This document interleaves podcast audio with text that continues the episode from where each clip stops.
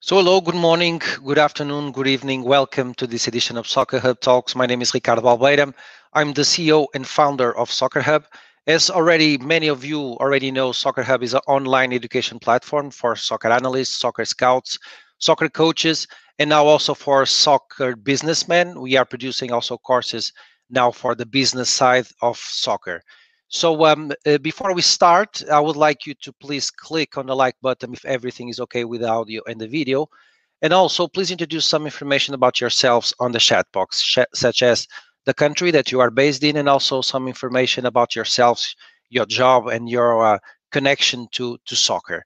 So today, uh, for us, is a huge pleasure to have such a legend in uh, international soccer. We are here with Alexi Lalas, a former international soccer player and currently a soccer analyst, a soccer caller analyst. Um, the subject we, is about U S A, the next superpower of world soccer. Uh, so it's like a question, is it the next superpower of world soccer? Um, so I would like to thank very much uh, Alexi for being here with us, and uh, to tell you that our panel is um, moderated by Nuno Milheiro. See you in a few seconds.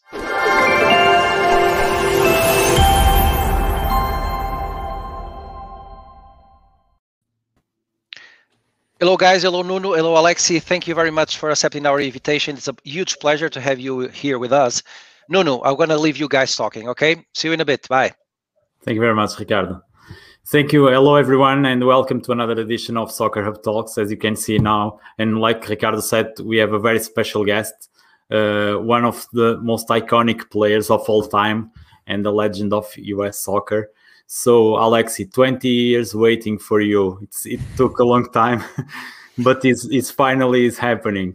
This is so, happening. I, I can't believe it. I'm tingling. I'm, I'm excited all over. Thank you so much to you and the Soccer Hub for having me on today. I, I, I can't believe it's taken twenty years, but this is what happens in twenty years. This is how the human changes in twenty years. Yeah, that's true. That's true. So thank you very much. It's it's a, it's a real pleasure, and uh, especially in a way that you accepted straight away. It was very kind from you. So um, let's usually, like Ricardo said, we are here to talk uh, about the, well, one million dollar question. We are going to leave it to the end, okay? So we are going to do a bit of ret retrospective of your career uh, as a player, and um, and also, so Alex, you played a total of ninety-six matches for your country, okay, scoring nine goals, almost ten percent of the games you've been scoring. Not bad for a center central defender. Um, you represented U S in two World Cup editions in ninety-four. Um, that for me was was the best World Cup that I had the chance to assist, and and you've been playing, and with that fantastic team that you guys had, and uh, also ninety-eight in France. Uh, you also been present in and participating, of course, in three Gold Cup editions for the U S and two Copa America and two Olympic Game editions.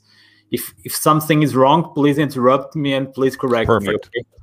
okay, and then usually, as I'm a, a soccer scout, usually I do like a small surprise, like a, a scouting profile of the, of the guests as a player. So Alexi was mainly a center defender, a central defender.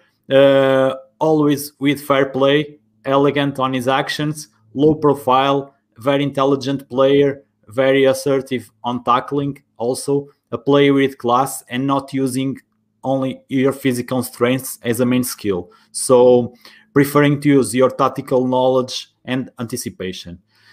Do you agree with it, first of all, or not really? Bless you, first off. Uh, it's the first time... And I, I'm pretty sure any interview that I've ever done that I have ever been called elegant. So I, I love that. I, I, I love that. No, I, I, I appreciate what you're saying. Um, and you know, look, the size of a player obviously matters, and the stature and the power yeah. and strength and in the air, all that kind of, all that kind of stuff. But I, I learned when I was really early on in my career that it wasn't just good enough to get to the ball. Um, you had to, if you could, the best defenders were able to get to the ball and maintain possession after they got to the ball. So directional heading, or if you had to tackle, the ability to tackle and win the ball. Uh, and certainly when you step up and win the ball, making sure that that next pass is with possession, as opposed to just being that destroyer all the time without actually creating. You can destroy and yeah. create in the same movement.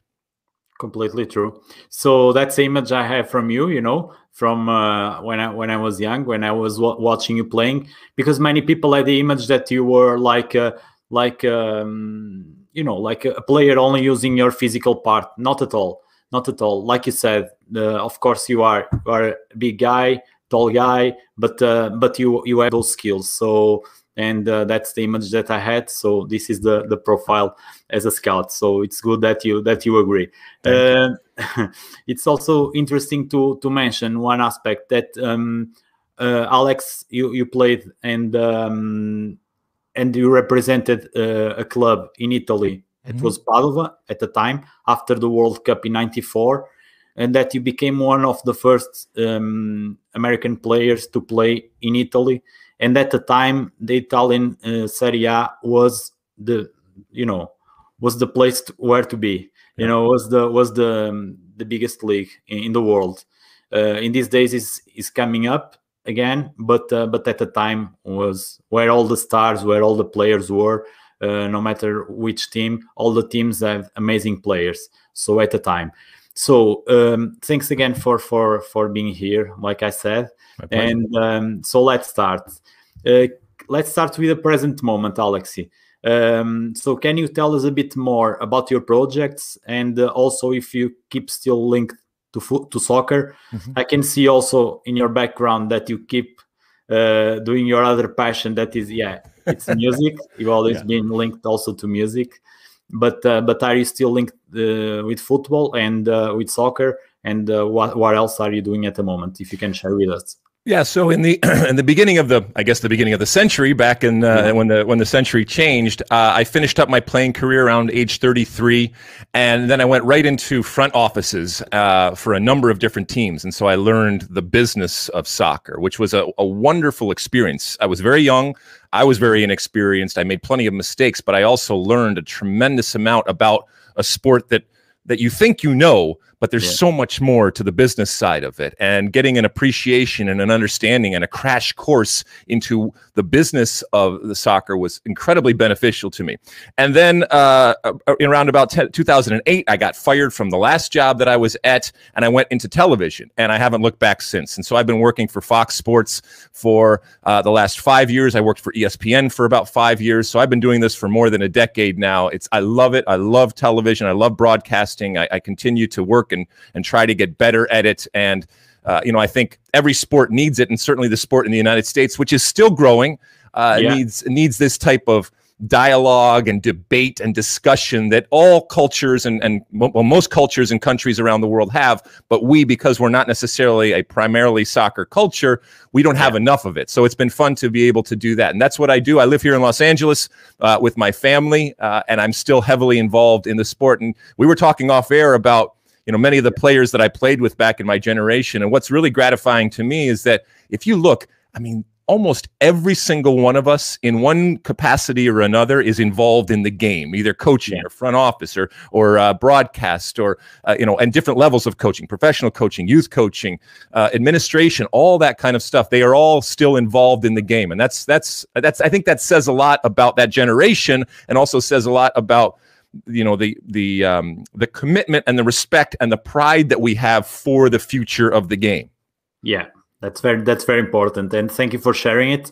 And two things. First, I think I believe you can give me some tips afterwards, because you know you are in television, so you are more used to host things or, or you know, or to be commenting. That you will look be great. great. No, you look great. You look great. Uh, you got a good background. You know, the asymmetrical, very very fashion and artsy and creative. I like that. It looks like uh, you know a, a uniform, a kit, and everything like that. Okay. So you're doing a good job Thank so you. far.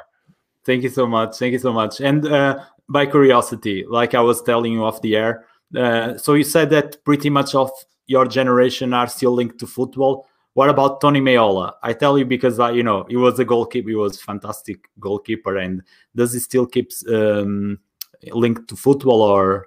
At, Yeah, yeah. I actually I've worked with him uh, at different times over the years, uh, doing World Cups. He's in broadcast. I, I was in my car yesterday, driving okay. down the, uh, the the freeway here in Los Angeles, listening to him because he does he does a radio show on okay. uh, on Sirius X M. I'll give him a plug. So yeah, he, you know he does that. I was just on a call yesterday for you know a, a company that was doing some some retro uniforms and stuff with myself uh, and Kobe Jones and uh, Eric Winalda and John Harkes. Uh, you know, uh, someone like Ernie Stewart uh, is actually the head of the federation. So, you know, he's okay. working in that capacity. Somebody like Claudio Reyna is the head of Austin F C, which is a new yeah. M L S team. So everybody's scattered all uh, all in different places, but we still keep in contact and we have the text chains and all that kind of stuff. So we still we still talk about the game. And you go through an experience like a World Cup together. It, it changes yeah. you. I mean, listen, the reason why I'm on your show today is because of the ninety-four World Cup. It It changed my life forever. I lived the power of what a World Cup can do to an individual. It was wonderful, and I don't regret it.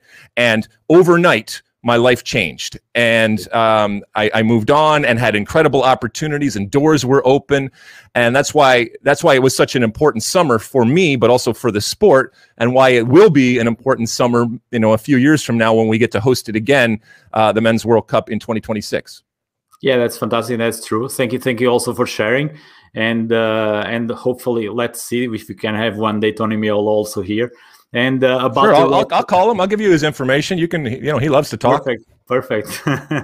And uh, I never thought about it. This is fantastic, you know. Like, uh, and I never thought it was possible uh, to be talking to you guys. But uh, but it, it's it's an honor. About the retro kits that you were saying, uh, I remember that you had a fantastic kit in ninety-four. That kit was fantastic. So. Yeah, I'll try to also to get one because the denim, was... the denim. Yeah, I, I, I'll tell yeah. you. So for, for those that maybe you're too young and don't remember, but back in yeah. nineteen ninety-four when we hosted the Men's World Cup, you know, it was it was the United States, it was yeah. the nineties, it was a lot of things, yeah. and that yeah. was reflective in what we wore, and we actually wore um, faux denim. Uh, yeah. And it, it was, at the time, people were like, wow, that is something that we have never seen. And I'll be honest with you, there, there were a lot of people that said, wow, that's not something we never want to see again.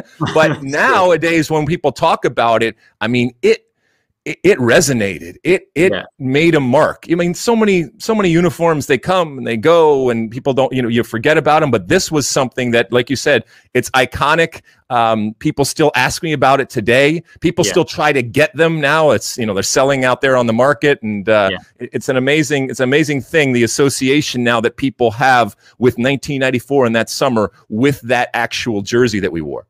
Yeah, that's true. That's true. And uh, I think also, like you mentioned, and then that this is true, it changed your life.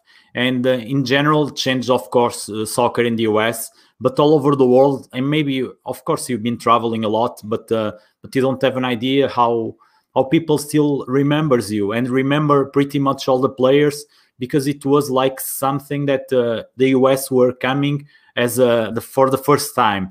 And uh, I'll say that only Brazil maybe can, because they they they won, you know. Yep. Uh, you can remember pretty much all those players, or Mario, and of course you can remember like Bulgaria, it's Stoichkov. You can remember other like Roberto Baggio in Italy, but in general terms, you remember about the U S because on, not only because you've been organizing, but also because of the kids, of the players, and also Brazil because they won. So sure. that's that's completely fantastic. But I'll, I'll give you I'll give you a really quick story to to give you some context. Okay. Okay. So, okay. A uh, couple weeks before the World Cup started in nineteen ninety-four, I got on an airplane. I sat right. in, in economy in my middle seat because that's how we traveled back then. And I sat down next to an older woman and we struck up a conversation. And she asked me, she said, what do you do? I said, I play soccer. And she said, um, you know, what's your, uh, what's your job? I said, well, my job is to play soccer. And she said, what do you do for money? I said, I play soccer for money. And a couple weeks later, I stepped on the field in front of a billion people to play in the World Cup. And that's just to give you an idea of, you know, the the environment, the atmosphere, uh, and the climate and the reality of what the American soccer landscape was, and it opened up so many eyes. I, I still meet people today that come up and say nineteen ninety-four changed my life because it's when I first fell in love with the game, and we exposed yeah. the game in our own country to so many people that didn't know what the sport was and didn't know all the colors and the screaming and the yelling and the cheering and the passion and the and the drinking and the and the fans and all that, and yeah. you know, the the festival and the dance and the celebration that is the game, and obviously is on display in the World Cup with all those cultures.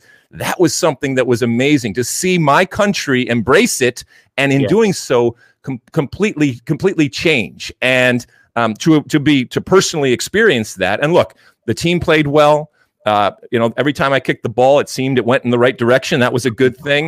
Um, yeah. the, the way that we looked, the the characters that we were, the personalities that we were, the performance, the costumes, yeah. you know, the, yeah. the hair, all of that kind of stuff, it all played into making an impact. And uh, as I said before, I, I knew what I was doing.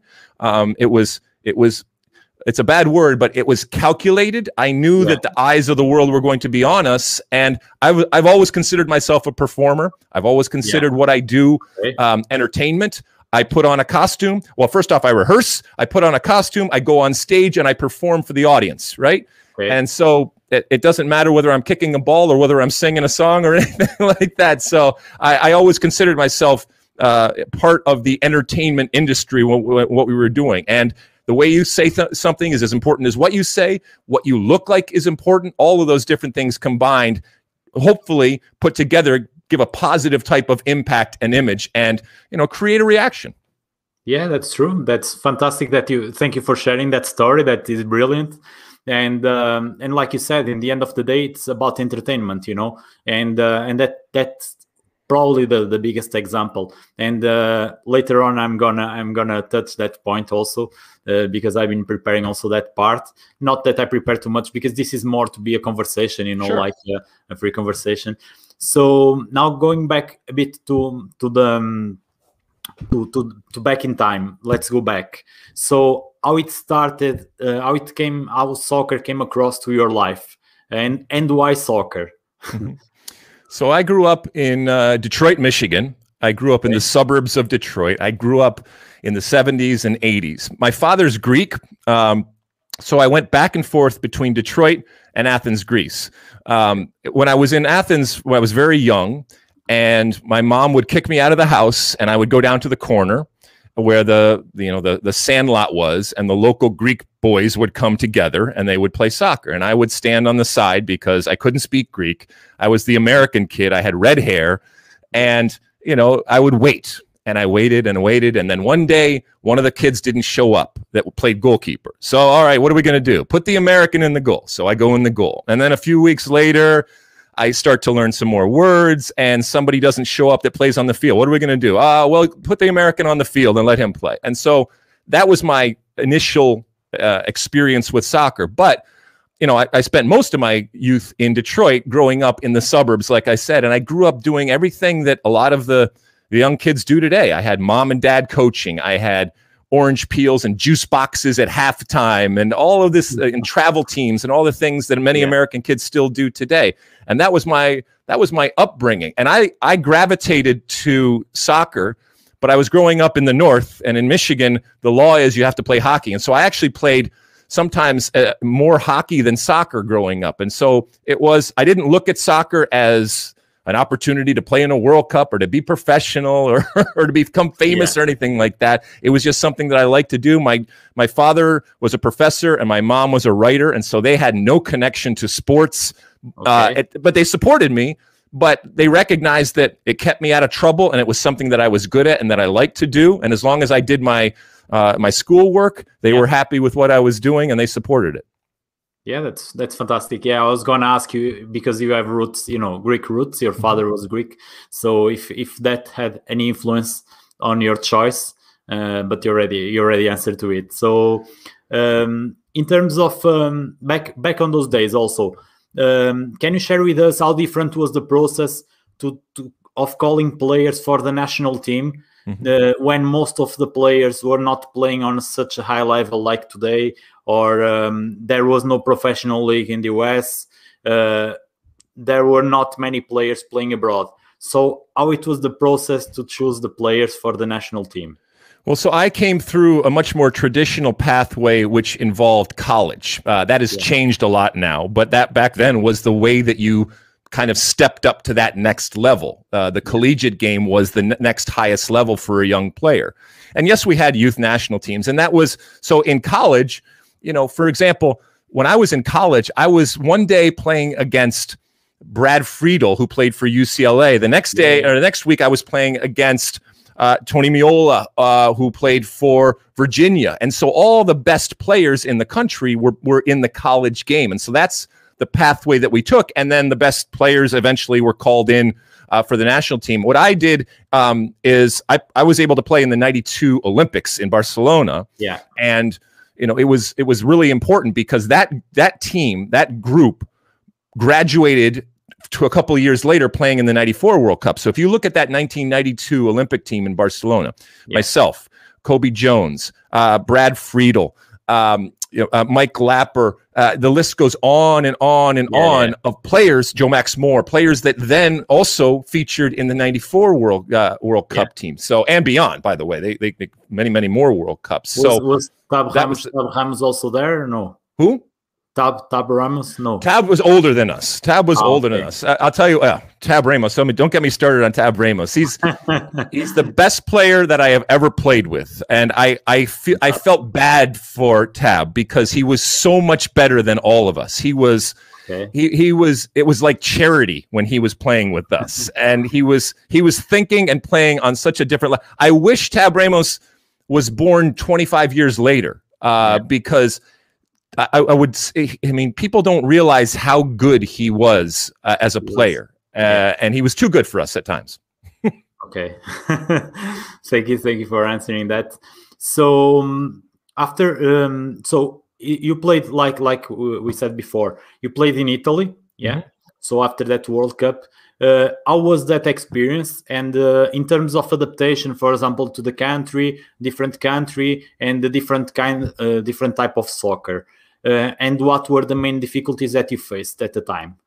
So, you know, I mentioned that, uh, you know, I went from the Olympic team in ninety-two to the World Cup in ninety-four. And that nineteen ninety-four, as I said, opened up all of these doors. And so after the ninety-four, look, you play well in the World Cup, you're going to get opportunities. So after yeah. the World Cup, I had uh, offers to go to the E P L, to the Bundesliga, and Serie A. And some, you know, maybe some of your young uh, viewers don't remember what Serie A was in the eighties uh, and some of the nineties, uh, and seventies, eighties, and nineties. And it was before the Bosman ruling. It was before the European Community opened up. And it was all the best players. It was every single team had the stars of the world. And by the way, you could only have three players outside yeah. of Italians there. If you, if, you, if you see that A C Milan team, for example, they had an all-star team that couldn't even make the actual starting uh, eleven uh, or starting eighteen in the on the day, and so they would be up in the tribune watching the game. These incredible That's stars true. Up there. So for for me, there was only one place that I was going after the ninety-four World Cup. Of course, I'm going to to Serie A. Yeah. The other thing is, you know, I mentioned, uh, you know, the the opportunity to play in ninety-four. When when myself and people like Kobe Jones stepped on the field in nineteen ninety-four. We had never been on the books at a club situation. We did it backwards. All of our yeah. experience was international. So when yeah. I got to Padova in Serie A in the fall of nineteen ninety-four, it was my first time ever playing for a club and living in the community and representing that, you know, that city. And so it was a big transition for me, just that. And then a whole new culture and being in the fishbowl that is Serie A. I mean, there's two things that happen yeah. on Sunday, right? Yeah. Calcio and, uh, and and religion and uh, and going to church, right? And there's yeah, a reason yeah, yeah. for that because it is it's in it's in the blood. And for a kid from from Michigan, this was a whole nother world, and it was a, and it was an adjustment. The language, the culture, the style of play. Um, but I I learned so much, and I grew not just as a soccer player, but I grew as a person because of that experience. Yeah, I can imagine. Yeah, for sure. And uh, and like you said, because you you were never. Uh, before you never been involved in a club in such a such a high level, but um, but you actually played many many games there. You know, you were not just there and not playing, and uh, and it was quite hard, like you said at at the time, with uh, without the the rule that uh, only only three foreigner players could play for for each squad, and uh, and Serie A had so many amazing players. And, and, so. and for a center back, so so you, you you one Sunday you're going against Balbo Fonseca. The next Sunday you're going yeah. against you know Savicevic and and, and Gullit, uh, Vialli and Ravanelli, and, and it goes yeah. on. Asprilla, you know uh, you know those types of play. Um, Gascoigne, uh, you know Beppe Signori. I mean, every yeah, yeah, single yeah. team had these incredible attacking players, and I got beaten. And I, I, I you know, uh-huh. my it was a very small team that had just come into Serie A, so the only goal for that year was to stay up, and we did. On the last day, we had a game, um, and you know, so I lived that craziness that is promotion and relegation, yeah. and you know, to this day, I, I actually took my family back for the first time in many, many years, a couple of summers ago, to okay. Padova, and the people okay. there were wonderful, and, and the fact that they even remembered me, and it was sure. it was so nice to see it, because you know it was only for a couple of years, and then I returned to the United States to to start Major League Soccer, but it was a huge, huge influence on my life.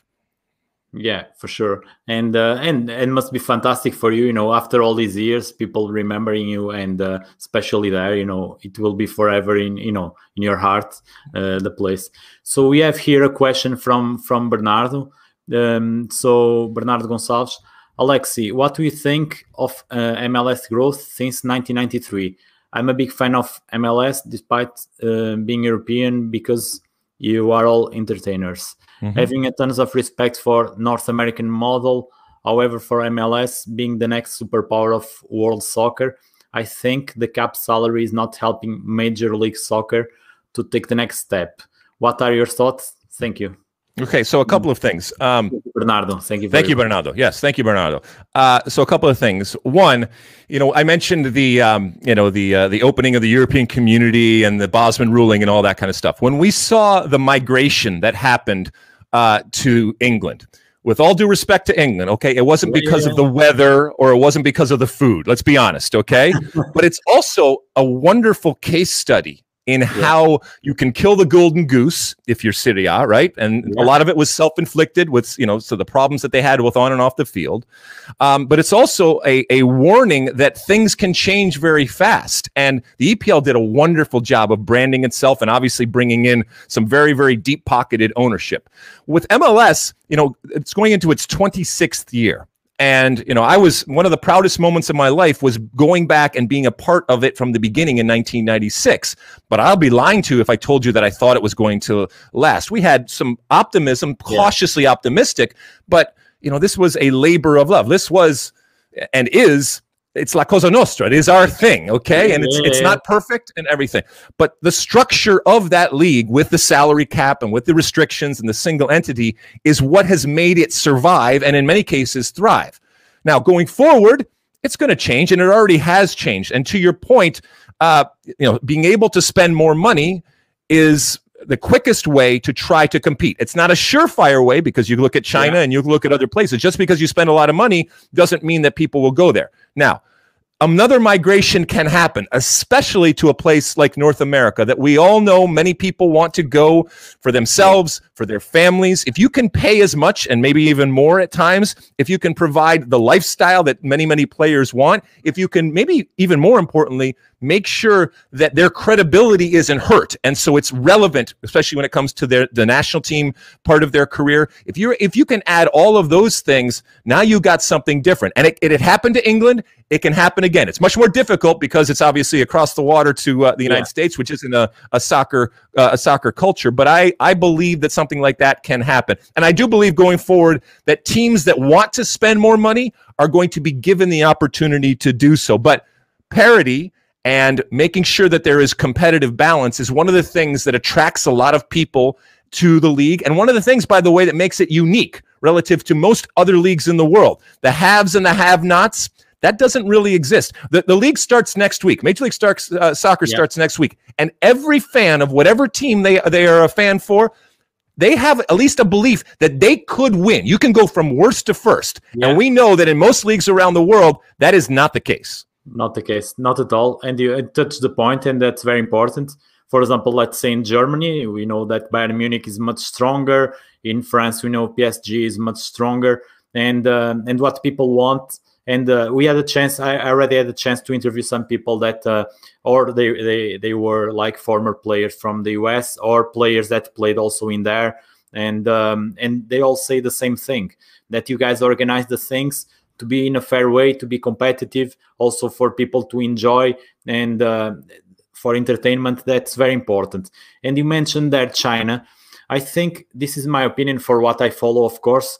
I think the U S, you did a great job because um, in terms of youth football, so you develop also your youth mm-hmm. football together with bringing some players, not a lot of players, like big names, but you balance that very well. So also at the same time that you bring those big stars, they also have a competitive league. They are not just there to, to be on holiday. They are there actually to compete.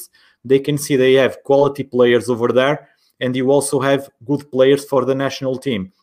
The problem is with China and other countries, it's just in a small, you know, in time frame. So they try to do everything in, let's say, in five years' time to bring all those players, to pay them a lot of money, but they don't develop the Chinese players on, from the youth teams. So, and that that doesn't work. So this, we are talking, you know, ninety-four was already twenty, twenty-seven years ago. So this is a process that is taking taking long, and uh, it will still take, like you said, it will take a bit longer, you know, but, uh, but you are doing the things in the proper way, of course, with some mistakes, learning with those mistakes. Sure. But, uh, but we are going to talk a bit a bit more deeply about that part also. But but thanks for, for the question. And uh, yeah, um, so Bernardo, thanks for your question. It was very interesting.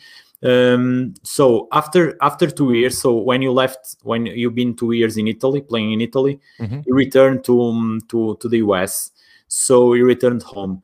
So um, the soccer at the time when, when you returned, was was a bit more popular, was more serious, of course improved in most of the aspects of the game, a lot from the contribution that you and your you know your teammates in the national team also gave, the fact also that you organized that ninety-four the uh, World Cup, that also helped a lot. So um, what, in your opinion, when you returned, what were the the, the main differences, the, the most significant differences that You, you found from the time then uh, when you left? So a couple of things, um, and, and, and not just in nineteen, look, nineteen ninety-six was the moment we, we put down the flag and said, we're starting, but you're starting yeah. from, you're starting, you're starting a league from scratch. Yes. nineteen ninety-four, without nineteen ninety-four, the, the M L S doesn't happen. Okay. So yeah. that was important. Okay. But it's very, very different. A league versus a summer of soccer, right? Yeah. So you're starting something from new, and so you have no history, you have no you have no culture. I'm not saying that there aren't there there isn't soccer history and culture, but relative to these teams, they're brand new teams, and so there's a you know there's a uh, there's a process that everybody goes through. Now, what's been interesting for me to see happen over these twenty-five years is not just the growth of the league, but the growth of the culture. For example, you know the the supporters culture. Yeah. It, it, for a long time, it was very small. It was very niche. It was very underground, right? No longer. All right. It is above ground. It is vibrant. It is discerning. I would say it's one of the most, it, one of, it's one of the most intelligent uh, supporters cultures, because you have to be, because you're constantly comparing and contrasting with the rest of the world. So that for me has been wonderful. And every different supporters group and, and culture mirrors in a unique way their market and their city, and it's so fun to see how they take the game of soccer and they use that for the lens that they look at the world in. Yeah. And that's it's wonderful to see that, and they do it very, very different. You know, the supporters up in Seattle are very different than the supporters down in Orlando, and it's great to see the you know the diversity that we have when it comes yeah. to, but but it's all soccer supporters. The other thing is the infrastructure, okay? The amount of soccer-specific stadiums that we have, places that you can call your home and your own, that is huge. And not yeah. just the actual stadiums, but also the training facilities that we have, the deep-pocketed ownership, obviously the expansion. I mean, when I first started in ninety-six, what we had relative to what we have right now going into the thirty-plus teams going forward, it's yeah. amazing the expansion and how smart businessmen and women that are very, very uh, rich, and, and as I said, very, very smart.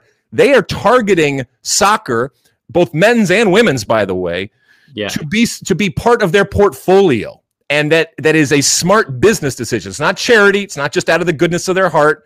Yes, yeah. yes, they have an affinity and they want to do it, but you know they, they are responsible for the money that they are putting in, and they see that this is a good long-term investment for a number of different reasons. So all of those different things make me very, very bullish and excited and you know confident about the way that we are going. Lots of work to do, lots of work to yeah. do, and and and we still make plenty of mistakes like we talked about. But if I if this was a stock, I would be buying this stock because I think it's only going to get uh, much more valuable. Yeah, for sure. That that's a very good advice. And uh, you know, if it was a stock, it was a good advice to, to buy it because yeah. I also believe that uh, that will be the way, and uh, that you are doing the same the things in the in the in the good way and balancing uh, in terms of entertainment uh, to keep the supporters happy and also the business side. It's it's a good balance. And uh, and sometimes in Europe we we see only the business side, but that's something that we can also talk a bit a bit more about it. And uh, we have here another question from Richard. Richard, Alexi, uh, who do you think will be the next breakthrough uh, players to come to Europe from the M L S? Yeah. This is a bit out. Yeah. No, no, this is but this is this is the other part. Now yeah, you, you you talked yeah. about the incoming players and how important that is for Major League Soccer. What is yeah, also exactly.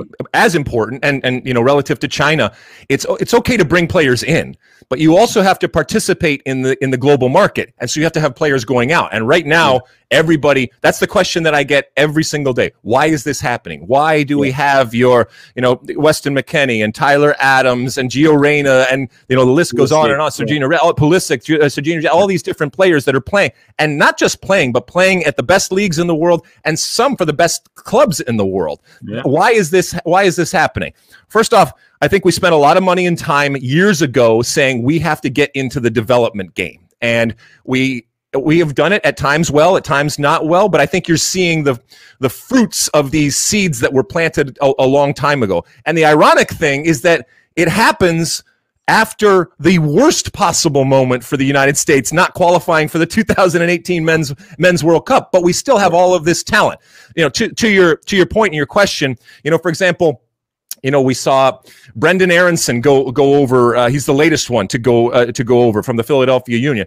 He's yeah. got a he's got a younger brother that I think is going to be really interesting going forward to keep an eye on going forward. But the fact is that I look at some of these players, and yes, they are good players, but I think to myself, there's a lot of these types of players. So if if Europe really wanted to go and mine and pick out the, the, the players out there, there's yeah. a lot of options out there. But M L S understands that too. And so now the business part comes in because you don't want to just give away these players. Yeah. Yes, you want yes, you want the message. Internally, you want the message that that this is a pathway to, you know, stardom and big and big teams. But you also want the message to the world that says, hey, we are open for the business. And if you are smart, you can find quality players uh, for the right money. And we know, you know, the mining that goes on down in South America, right? Well, maybe they say, yeah, but I can get a better player and sometimes even for less money. But M L S is going to have to be smart going forward and not just give away the players. So it's a, it's a wonderful time from a business perspective of what's going on and the talent that we have. And then obviously that talent at some point getting back together uh, with the national team, and we start qualifying this fall and hopefully bringing us back to the promised land of a World Cup.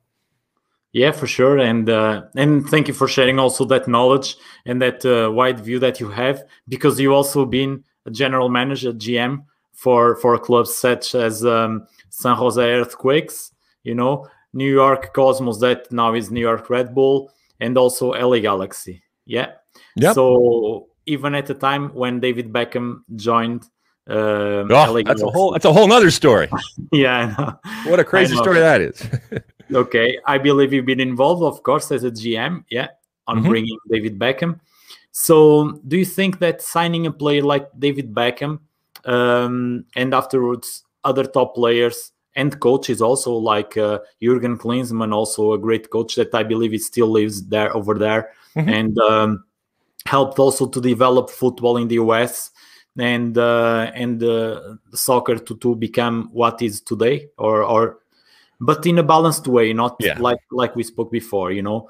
And um, yeah, it has to be the right player. And look, yeah. th there is there is only one David Beckham, and so any team in the world if they had the opportunity to sign David Beckham, you sign David Beckham, okay? Yes. Now, that doesn't apply to every player, okay? Just because a player is is famous, just because a player has played at a high level, doesn't mean that that's the right signing for a team in Major League Soccer. But yeah. we knew that in that moment, back in two thousand seven, we wanted to do something that was going to forever change, not just Major League Soccer, but soccer in the United States and the perception. You know, this is this is about being relevant, okay? Yeah. Every single day we talked about how do we become more relevant in market, yeah. whether it's here in Los Angeles or any other market, but also relevant to our country and relative to the world, relative, relevant to the world. Yeah, you, you need a, a messenger, right?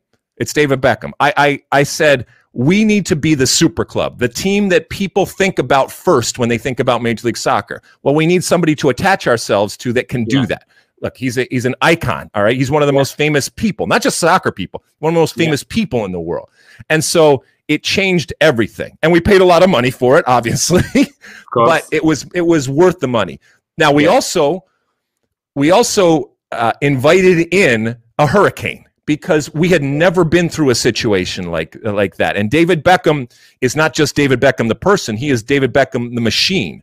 Yeah. And for any club, if the player is more important than the machine than the than the club, then you have a problem. And we went through some incredible challenges to deal with David Beckham and his his machine and his brand that his people and his machine are trying to make sure is protected at all times. And sometimes it always it doesn't always work with what's going on yeah. with the with the Los Angeles Galaxy brand. And ultimately, uh, we made mistakes. Uh, we did some really really good business.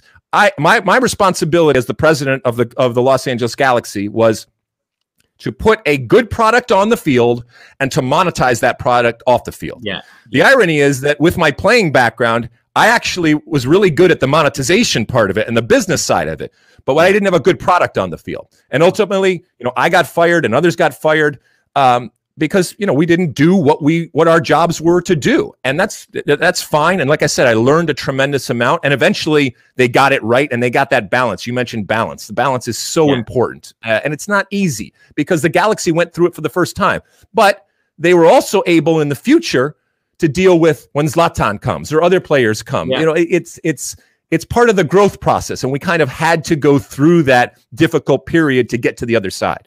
Yeah, that's true. In my opinion, there there is, you know, like um, there is, we can say there is a, a soccer before David Beckham in the U S, yep. and after there is there is and after David Beckham, and also because David Beckham is a kind of player that, of course, is that machine that we know in terms of sponsorships, everything, but he's also a player that is committed and he's going inside the pitch and he's going to actually perform and he's going to play and people are going to enjoy. They don't have the feeling that he's only there for the marketing. He was actually feeling the, the, shirt, the, the shirt that he was wearing, you know, like um, you were associating him with also with the quality inside the pitch, and people were, even the young, he was an example for the younger, the younger generations, the American generations. The player, the, the young players wanted to be like David Beckham, also in terms of a player, not only to have his fame, you know, and uh, and that's very important, like you said, because sometimes you only bring a player that have a name, have a big ego, and uh, David Beckham, you know, doesn't seem to be a person like that. He he actually went, and he also wanted to develop the um, the the U S soccer. And like he performed. He, he performed yeah. on the pitch. Name me one. Name me one person or one player today, even today, that would make the same impact. Look, Messi. I love Messi. Okay, if yeah. he comes over here, David Beckham. I, I was there. I saw it. I saw people yeah. come to the stadium that they don't care about soccer. They yeah. never even thought about soccer, okay? I yeah. saw he, you know, he speaks English, obviously, yeah. and he transcends the game. Now, Messi's yeah. one of the greatest player. We can argue him, Cristiano, we can talk we can talk about them as possibly being the greatest players ever to play the game. But yeah. they don't transcend the game the way that David Beckham did in that moment. And that was that was so important to get so many people that never would have come into the Major League Soccer or the L A Galaxy yeah. tent before, they came in. And that yeah. was That was amazing to see. That that that power, well, that's what we paid for. We paid for that power. Yeah, yeah, true. That's true, and that's fantastic. And it's it's great that he's still in there, and uh, he's also helping. He's an owner now, yep. Yeah, yeah, that's true. It's an honor. So um, can you tell us a bit more about the G M role in um, in a club in the U S? Because mm-hmm. if it's different from Europe, because in Europe, the things are slightly different in terms of organization.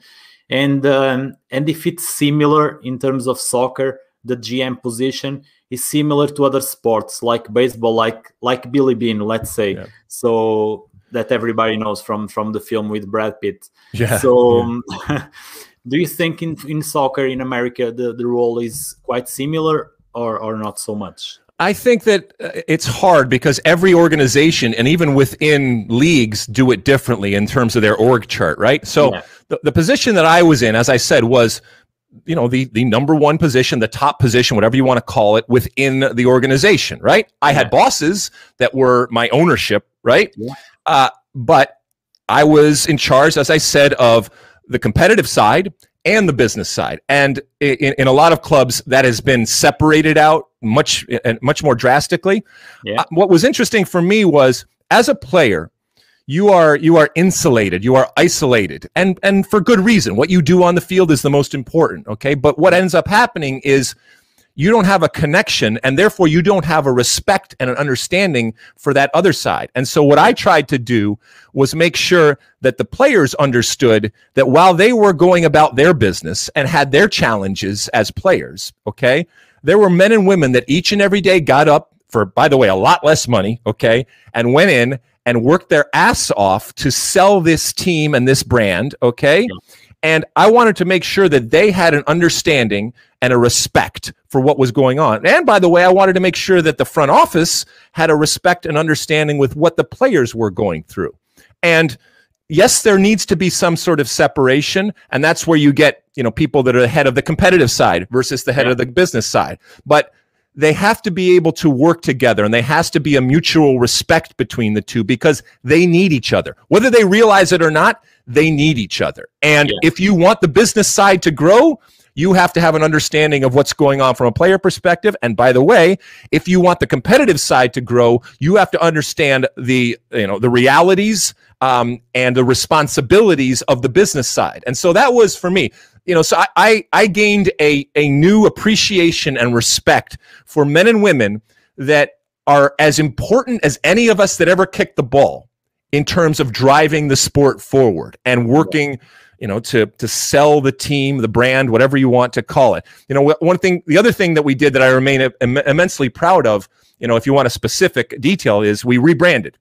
So yeah. when, when David Beckham came, the Galaxy rebranded. And we love a rebrand over here in the United States. We, we yeah, love to yeah, rebrand. Yeah. But it was, I learned so much. And, I, and you know, trying to make something that as many people as possible like is, is a challenge. It is a real challenge because no matter yeah. what, somebody's not going, to, not going to like it. And you have a responsibility because you want to make sure that it's a brand that's going to sell, that's going to resonate, that is going to be relevant, and that people are going to take notice of. And so that was a real, real interesting adventure in terms of the rebrand.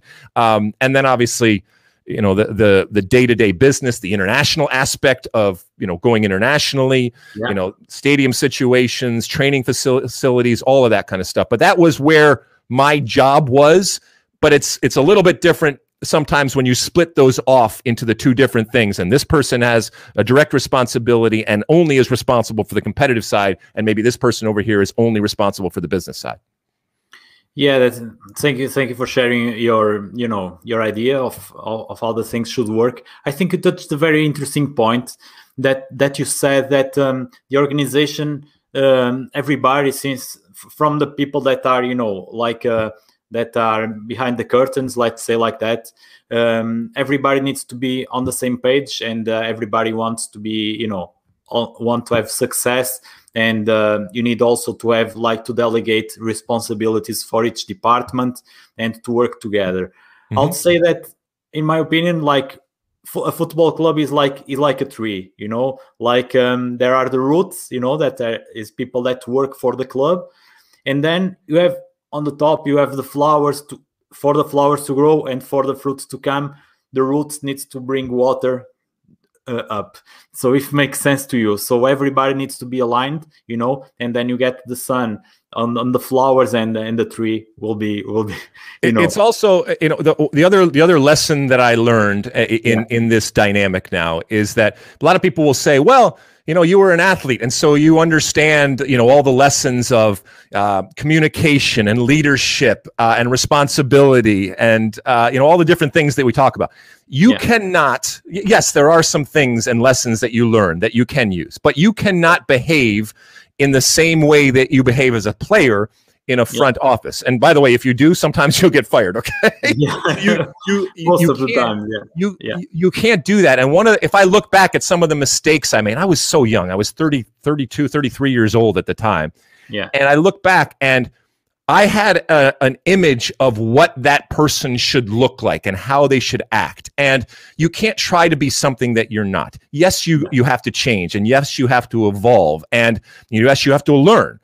But I tried at times, I think, to be that person that I thought you needed to be to be the president of a club or a, you know, a G M of a club, and that doesn't that doesn't work, because when you're trying to be somebody else, you're not being authentic, and people can see through that. And I'm yeah. like I said, I mean, look, I've changed on the outside in terms of the way that I look, obviously, and yes, I think I've changed on the inside, but still, you know, the core of who I am is who I am. And if you try to, if you try to discard that, I mean, if it's good, I, I like to think that it's good, but if you try to yeah. throw away all that in an effort to be something different because you think that that's how you should act or behave or talk, then I, I think you do yourself a disservice. And I, I, I, I, it's something I regret, but I recognized that I was young and I didn't know what I was doing. I was figuring it out as I went along. And so in life, you're going to be put in situations. And, you know, you, my only advice to you is do the job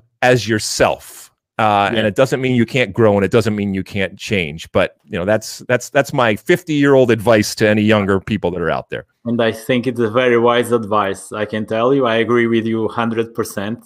And uh, yeah, so I, I, I believe, like I was saying, like uh, I was comparing this part with the tree, for example. If the root decides not to bring water to the flowers, nothing will happen, you know. Yep. The tree will fall, the tree will die. So it's the same thing with an organization. So those kinds of things are very important also for the clubs to understand that the different departments, they, they should work together, mm-hmm. and not only the egos. And, uh, and for what we can see, especially in Europe, the things don't work so well in terms of organization. I don't know if you had a chance to work to work in um, in a club in Europe, but I think that's one of the the aspects that why I believe. And like you said, if you, if you, if it was a stock to buy, I was buying the stocks because I believe that you are doing that in the right way. Also because you have experience from other sports. You have examples also from other sports, mm-hmm. that um, that I believe can be very valuable to soccer. So do you see, for example, let's say in terms of um, popularity, do you see do you see soccer, of course, is is growing in terms of popularity? Do you see that in the future uh, it can soccer can be so popular like sports like such as baseball, basketball, ice hockey? Do you think that's possible, even if it's in a long term? Yes, I think it's absolutely possible, and I think it I think it's inevitable, to be quite honest. Okay. However, no matter how big or popular it gets, yeah. it's always going to be uniquely American, okay? And that's yeah. not something to fear. You know, uh, yeah. Nuno, some of, uh, we as American soccer people, okay, especially those of us that have been around, we are notorious for our insecurity and for our inferiority complex. We apologize for what we aren't. And I've okay. stopped doing that. I, I, I, we don't have anything to apologize for, okay? Yes. We are different in some of the things that we do, okay? We, we don't want to be different just to be different, but yeah. no matter what we do, okay, it is going to be a uniquely American version of the game. And that's, yeah. that's something I think to be proud of, and something that's going to create something that is different, but I think yeah. that can be really, really uh, good. So going forward, it's going to get more popular with, with, without a doubt, but it's always going to, you know, first off, it's going to always have that competition and that history uh, of the other sports that we have, but yeah. that's also a wealth of knowledge, uh, yeah. and, and, and picking and choosing some of the good things and some of the, uh, you know, the, the, the, the case scenarios that we have out there and the best practices that we have out there and learning from things that hockey did or things that baseball did. You know, yeah. baseball is this historic game, but, yeah. you know, as, as baseball has grown, as our country has grown, that, that generation uh, and the baseball fan has gotten much older. And so the demographics, yeah. when you look at, you know, what soccer can bring to the table, that's where a lot of advertisers want to spend a lot of their money. And that's going forward where I think they are going to spend their money. And so you look at baseball in terms of uh, what did they do wrong? Or did they do something wrong? Or did yeah. they not anticipate? And all of those different things I think have to be, have to be talked about. But, you know, I've, I've been around for decades now, and we've talked about soccer being the future. The fact is that when that happens, it'll probably be after I'm gone. Okay. But it doesn't mean that, that it's not going to be wonderful. And wherever I, wherever I end up, wherever I go, I will be looking down with pride at this, at this new and different and unique version of the world's game. And we are playing the world's game. And I think that that, and I'm sorry, I'm going long here, but no, that, no, that's what makes it something special and unique. When yeah. I, when I was a kid, I would go out on my front, uh, in my front lawn on my sidewalk, and I would juggle the ball. And I would think, there is a kid on the other side of the world, okay? A boy and girl on the other side of the world. I have nothing in common with them when it comes to language or culture or upbringing, yeah. okay? But I have this, this in common. They're kicking a ball doing the exact same thing. And that to me was something cool, because there's a lot of other sports that I grew up with that that wasn't necessarily the case. And yeah. so that global aspect of it, that shared thread that we have weaving through all of us, that is something that excites me, and I think that there is value to that going forward. Uh, when it, when you're when you're looking to bring as many people into that soccer world as possible, you know, you you think lo you think think globally, but act lo locally. You know, that's the saying that people yeah. have, and yeah. that applies that applies to soccer. There, there, you are you are playing a game that the world is playing, and that international aspect of it, I think, is incredibly alluring and enticing to people out there. That's true. Thank you. Thank you for, for that. And uh, I think, let's say that in twenty years time, okay, and uh, when we'll be seventy, I'll be sixty, we'll be here talking. And this is my opinion. I have this, I have this opinion for a long time, as I follow football for many years. I think we'll be talking about um, the U S soccer, you know, especially, for example, the national team, like the basketball team, the dream team, like uh, in ninety-six in Atlanta, that was unbeatable, because I believe that you guys are building an identity, and other countries like Brazil, like Argentina, they are destroying an identity, you know. So they are trying to play as Europeans, for example, Brazil, and you could see in two thousand fourteen, they were trying to play like a more European style, mm-hmm. and that's not what they are strong at, you know. Argentina, you can, can see the same, because you you know, we all know that Brazil is is you know, you can find talent everywhere. If they play like Brazil, it's almost impossible to beat them. Mm-hmm. But I think they are not doing that part. And and and like you said, you are going to build something, but in your own way. And you are very strong in terms of sports, and you are also bringing things from other sports. You are organizing the things well, and when the others will wake up, they will see that U S is, is pretty much unbeatable. Let's see. I don't know if it will take twenty years or thirty years, but I think that will happen, because ah, you can. Interesting, interesting. Yeah. Okay, but I, Nuno, I, I have to I have to push back a little bit on this, because okay. and I, it's not that I don't agree that that can happen, but okay. here is the biggest challenge that we have. Okay, some of the countries and cultures that you just mentioned.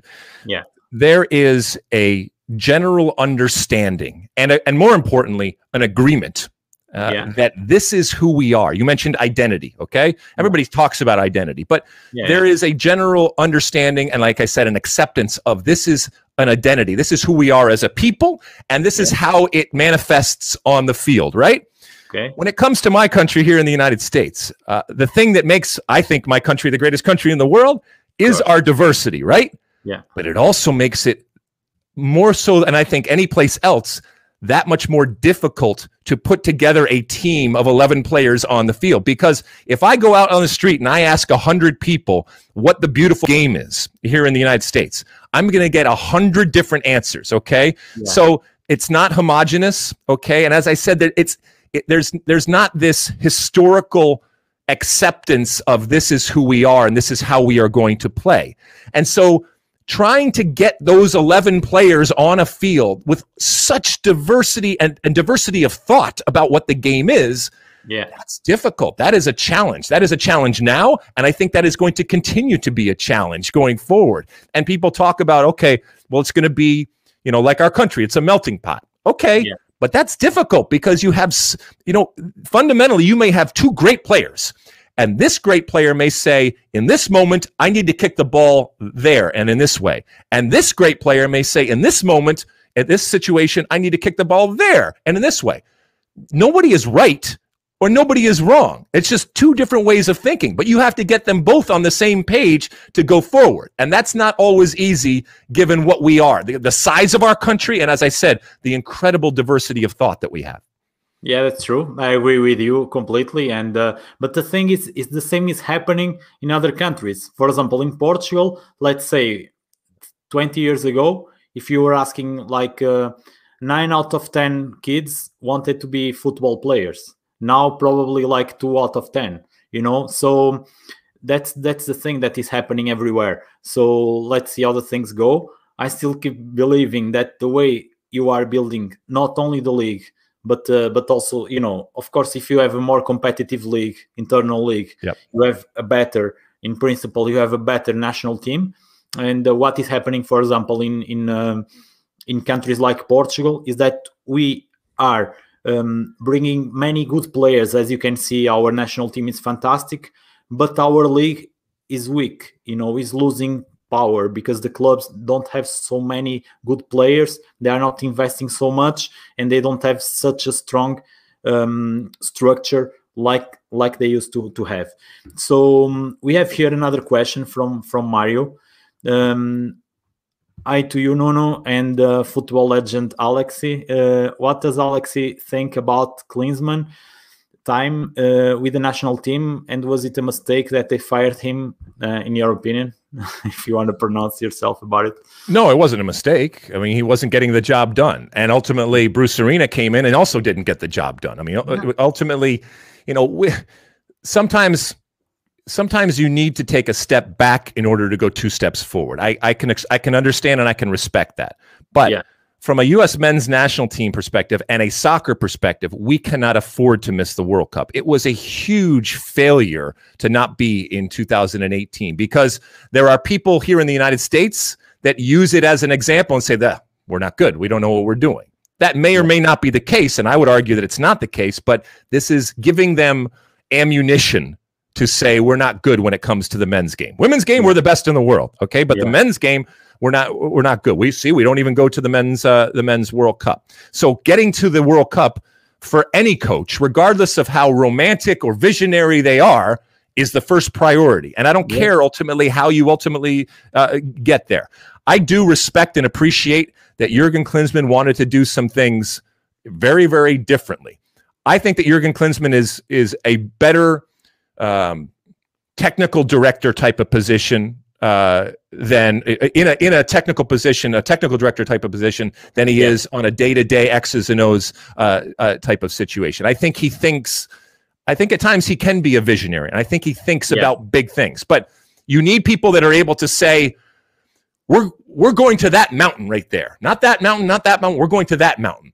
But then you also need people to figure out how to get there. And both of the yep. people are important because the visionary knows exactly which mountain we need to go to. But the other people that that visionary needs are people that are able to get us to that mountain. Yeah. And I think, you know, so Jürgen, I think, is the person that is able to point out what mountain we need to go to or anybody needs to go to, all right? And I yep. think he did change the way that we think about the game, the way that we think about ourselves and and, and all of that. So I, I think all in all, it was positive. I also think it's very difficult for national team coaches to have multiple cycles. Yeah. I think at the end of a World Cup cycle, especially if you go to a World Cup, it's better to kind of change.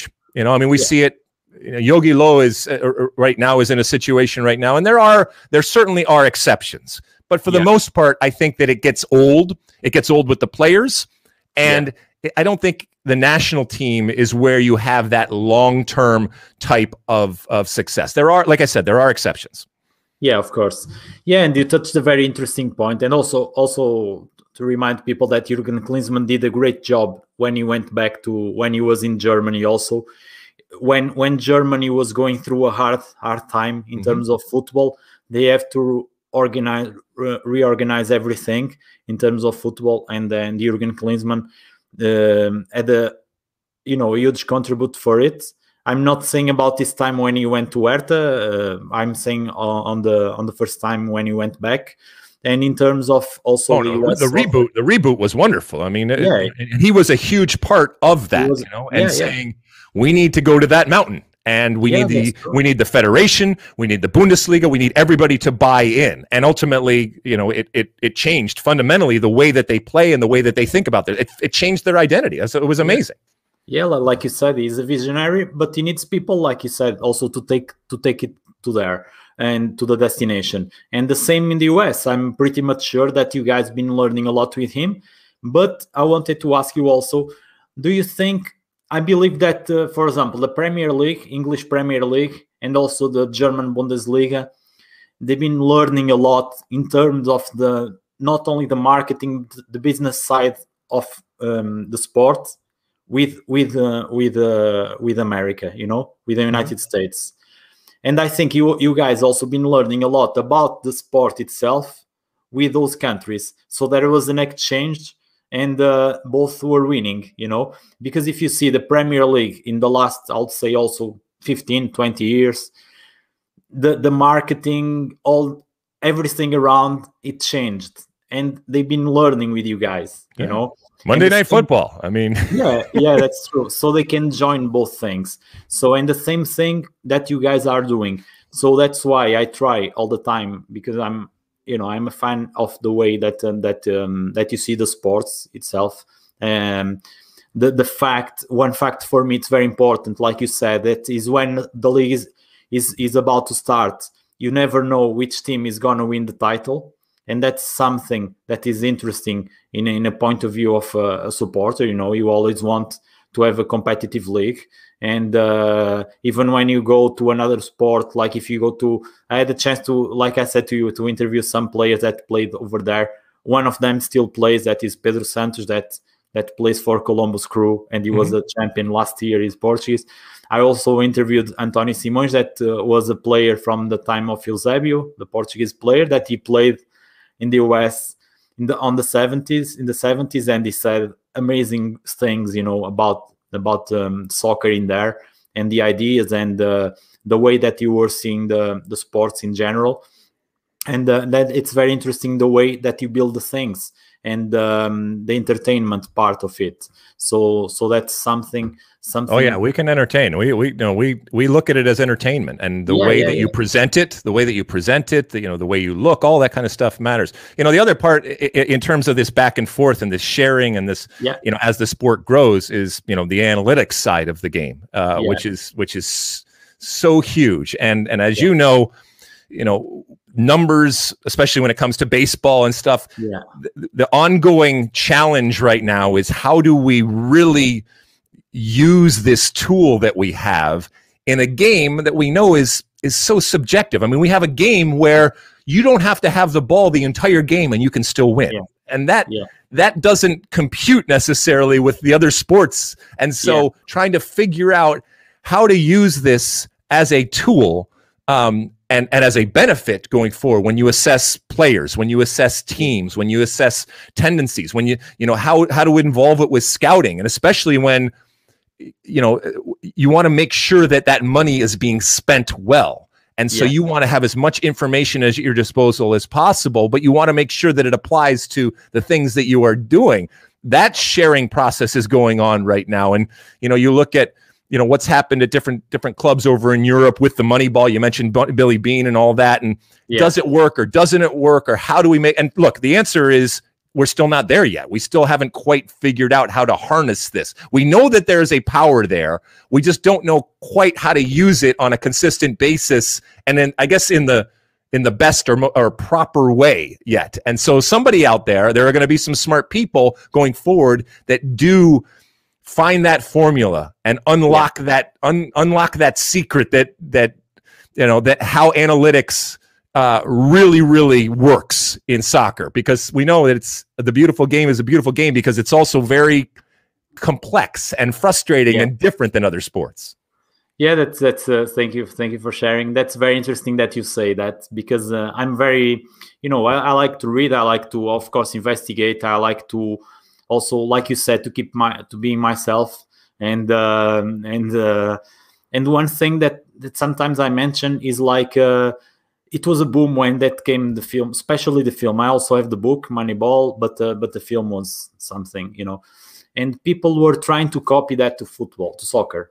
Mm-hmm. And it's not possible because baseball is much more linear. You know, the the analytics, the the numbers that you can check, uh, it's it's not so much unpredictable like like soccer. Soccer, the decision making is much higher. You you need to make decisions every second. You know, it makes so is is it's a matter for you to know which which numbers that you need to check. You know, which ones are important, which ones are a good value, you know. So that's, like you said, that's something that I'm I'm working also on it, because I believe that that's very important. But not not all the numbers are so much so important like people think they are, you know. Some numbers are just to confirm some things, sure. and some others are to find some things that you couldn't see by your own eye. So that's that's the, you know. And this the skill is is not just getting the numbers; it's interpreting those numbers. Yeah, you know, yeah, that's, exactly. Interpreting. That's yeah. that's the thing, you know. That's the beautiful part of it, and I believe that, uh, of course, that that will improve. But uh, it's not only about copying a system that works in a sport. It's just to take some some good examples and to see if you can adapt to the to the to the right sport, you know, to to a different sport. You know, it's uh, it's to take a bit from each one, and if you take the best, if you know how to take the best from from each one and adapt to to, to actually to to your sport, is like when you are reading a book. You don't get everything on a book. You read several books, hundreds of books, and if you take a line from this one, another page from this one, and and then you build your own ideas and you make the difference. So so that's it. So we are we are almost finishing. Okay, um, unfortunately, we could stay here all day talking. And um, do you think? Do you see? First of all, do you see in the near future or or medium term future um, U S winning a World Cup? We've won multiple World Cups already. Well, yeah, in terms of uh, the um, the senior the senior uh, squad. Yeah, we've won multiple senior World Cups. In terms of soccer, it's, we've won multiple senior World Cups in soccer, but not in, in terms of senior senior squad soccer. Yeah, multiple. Okay, four. Four. Yeah. Okay. All right, Nuno. Look, this this is the game that people play now, because we have the greatest women's national team in the world, right? So this is the yeah. game that people play. I understand what you're saying. Okay. Yeah, man. Uh, yeah. Look, he, he, here's the deal. Um, sometimes when people in the United States say, we're going to win the next World Cup, a lot of people in the soccer community go, no, don't do that. And they cringe and they say, you can't do that.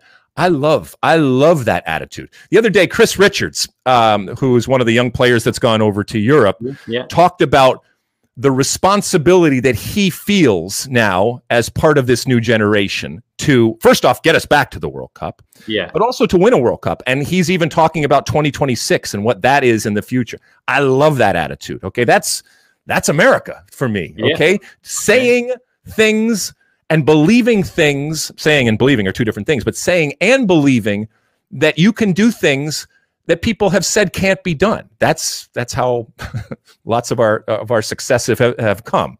Um, I look at the the generation. You know, in two thousand two, we were a handball away, or we were maybe V A R away from yeah. going to the semifinals of a World Cup. So anything can happen, especially with the amount of talent that uh, that we have right now. And I don't think it's bad for us to talk about winning a World Cup. We yeah. can win a World Cup in twenty twenty-two. The soccer gods, you know, look down and shine down upon us and all the stars align and, you know, we get a, a red card here or we get an injury here or we get a goal that goes off somebody's nose or somebody's ear there. Yeah. All those things can happen given the talent that uh, that we have. We can also bomb out of the World Cup right now. Yeah. So I, am I going to put my money, all of my money on the U S winning a World Cup? No. I'll put all of your money on U S winning, winning a men's World Cup. But the, but my, my point is that, you know, we are at a point right now where we want to be able to consistently compete with the best yeah. in the world, okay? Just qualifying for a World Cup. I know we didn't qualify last night, but just qualifying for a World Cup, it's not a great accomplishment. Let's be honest, coming out of CONCACAF. We want to yeah. be able to say that we are in the top ten consistently, and that when we are playing against the Portugals and the Frances and the Englands and the uh, you know the Germanys out there, that it's it's a, it's a fun game because there's not a huge huge uh, disparity between the two. We're not there yet. You know, when that happens, it's still a surprise to people that we are able to do that. I want to take out the surprise and replace it with an expectation that no matter who we are playing against, no matter what their history, no matter how good they are or bad they are, that we as American soccer fans believe that we can do that. I believe that we can win a men's World Cup. I believe that we can win a men's World Cup in twenty twenty-two and twenty twenty-six. How about that? Yeah, that's fantastic. You know, it's all about the mentality, you know, and you guys, like like you said, even in the other, other sports, like talk again, and uh, you have that mentality, you know. And uh, when you go to the Olympics, for example, your athletes, you think you are going to win, you know, and uh, and generally you, you are going to win. And you build that also, that mentality in soccer. So those youth generations that came after yours also, they all have that um, that attitude that they can, you come from a great country, you know, a big country, and uh, that is possible. Of course it's possible. And uh, and like you said, of course you need you need a bit of luck. Even yep. Portugal to win uh, the Euro, they needed luck. You also have Greek roots. And yeah, they needed Greek. a they needed a Greek is what they needed. yeah, yeah. They, yeah, exactly. So Greece also won the European the European Cup in um, the European Championship in uh, two thousand four. Uh, unfortunately, but uh, but they won, and uh, and yeah, they, they needed luck and uh, and the right generation and the, and the, and start to believe. So thank thank you thank you so much, Alexi, for sharing your ideas, your experience, your knowledge. Uh, it's been a real pleasure, and um, thank you thank you all also for the ones that have been watching. Don't forget that you can share with your friends so they can also learn. Uh, it's not every day that you have the chance to listen. Uh, really knows about football, and not only inside the pitch but also outside. And uh, thanks a lot. I hope you enjoyed, Alexi. No, and, thank uh, you, thank you, thank you to Soccer Hub, and, and thank you, Nuno. I, I, it was a real pleasure speaking to you. You you're a beautiful man, uh, and you're an interesting man, and I I love the way that you think about the game, and and uh, it was fun talking to you. And look, I don't have all the answers. You don't have the, nobody does, but yeah, we yeah, yeah. we love this game. We love this game, yeah. and we want it to grow. I want it to grow, obviously, around the world, and, and in particular in the area that I'm from. But you know, we want the game to continue to grow, and and ultimately, you know, having these types of discussions and and and debates, whether we agree or disagree, doesn't matter. It's it's that's the beauty of the game. And so I I really really appreciate you having me on. Thank you so much, and I wish you all the luck in the future with uh, with the show and everything that you're doing. Thank you very much, and the doors are open, always open for you. Anytime you want to keep sharing, you know, the doors are always open for you, Alexi. Thank, Thank you, you so very much. much. Thank you so much, and we'll be in touch. Okay, take care. Bye.